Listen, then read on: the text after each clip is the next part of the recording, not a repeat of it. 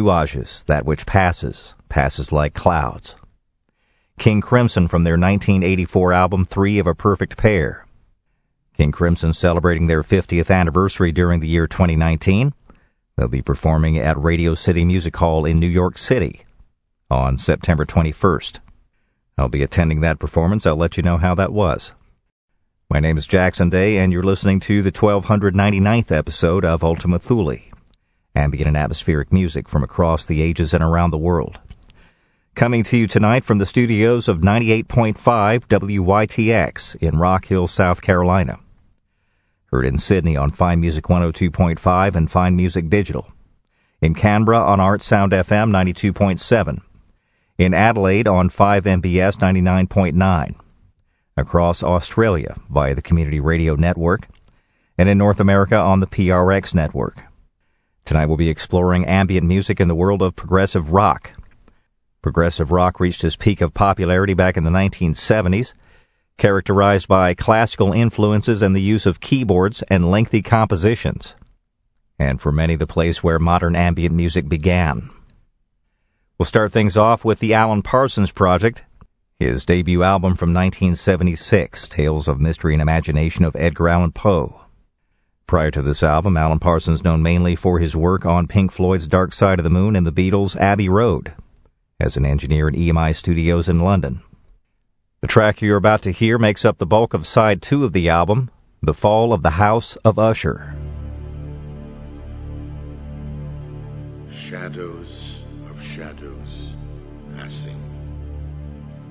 It is now 1831, and as always, I am absorbed with a delicate thought. It is how poetry has indefinite sensations, to which end music is an essential, since the comprehension of sweet sound is our most indefinite conception. Music when combined with a pleasurable idea, is poetry. Music without the idea is simply music. Without music or an intriguing idea, color becomes pallor. Man becomes carcass. Home becomes catacomb. And the dead are but for a moment motionless.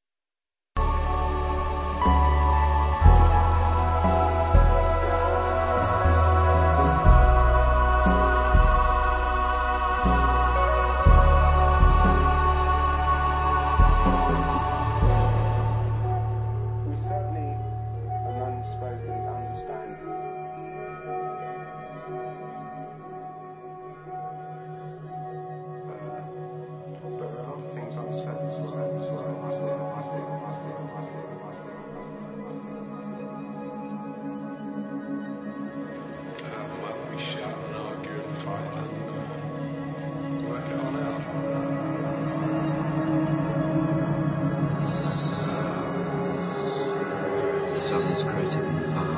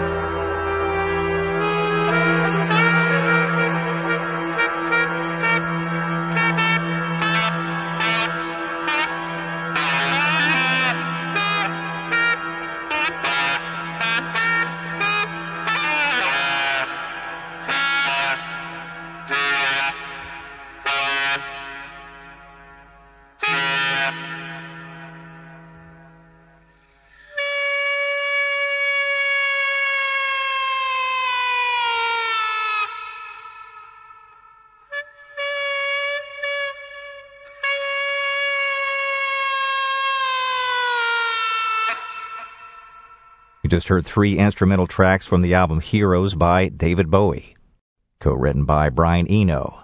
That was Neuköln, preceded by Moss Garden and Sense of Doubt. That album, the second in David Bowie's Berlin trilogy. Before that, Radiohead and Treefingers from the album Kid A, released in 2000. That the first album made available to stream online back in 2000. You heard The Soft Machine and The Floating World from the album Bundles. That was released in 1975. Porcupine Tree brought us Moonloop from the album The Sky Moves Sideways. Pink Floyd from the album The Endless River. That one released in November 2014 after the death of keyboardist Rick Wright. Some ambient music the band recorded during the sessions for The Division Bell. We played side one for you, part one, Things Left Unsaid, part two, It's What We Do, and then Ebb and Flow, part three. Was Ljudet Innan from Storm Corrosion before that from their eponymous album and then started things off with the fall of the House of Usher from the Alan Parsons Project, off Tales of Mystery and Imagination of Edgar Allan Poe. Five parts to that one Prelude, Arrival, Intermezzo, Pavane, and Fall. The music you've heard tonight, all ambient music from the world of progressive rock. And that concludes our 1299th episode of Ultima Thule, ambient and atmospheric music from across the ages and around the world. I'm Jackson Day coming to you tonight from the United States and the studios of 98.5 WYTX in Rock Hill, South Carolina. Heard in Sydney on Fine Music 102.5 and Fine Music Digital. In Canberra on ArtSound FM 92.7. In Adelaide on 5MBS 99.9 across the continent of Australia on the Community Radio Network and in North America on the PRX Network. High quality streaming of all of our Ultima Thule episodes all the way back to 2012 at mixcloud.com forward slash Ultima Thule. Find all of our playlists at our website, ultimathule.info. Get all the latest news about Ultima Thule on our Facebook page. And that concludes the 1200s. George Cruikshank returns next week to usher in the 13s. If you're not superstitious, we'll conclude our set tonight with Brian Eno from Music for Films one of his early ambient releases. This is Final Sunset.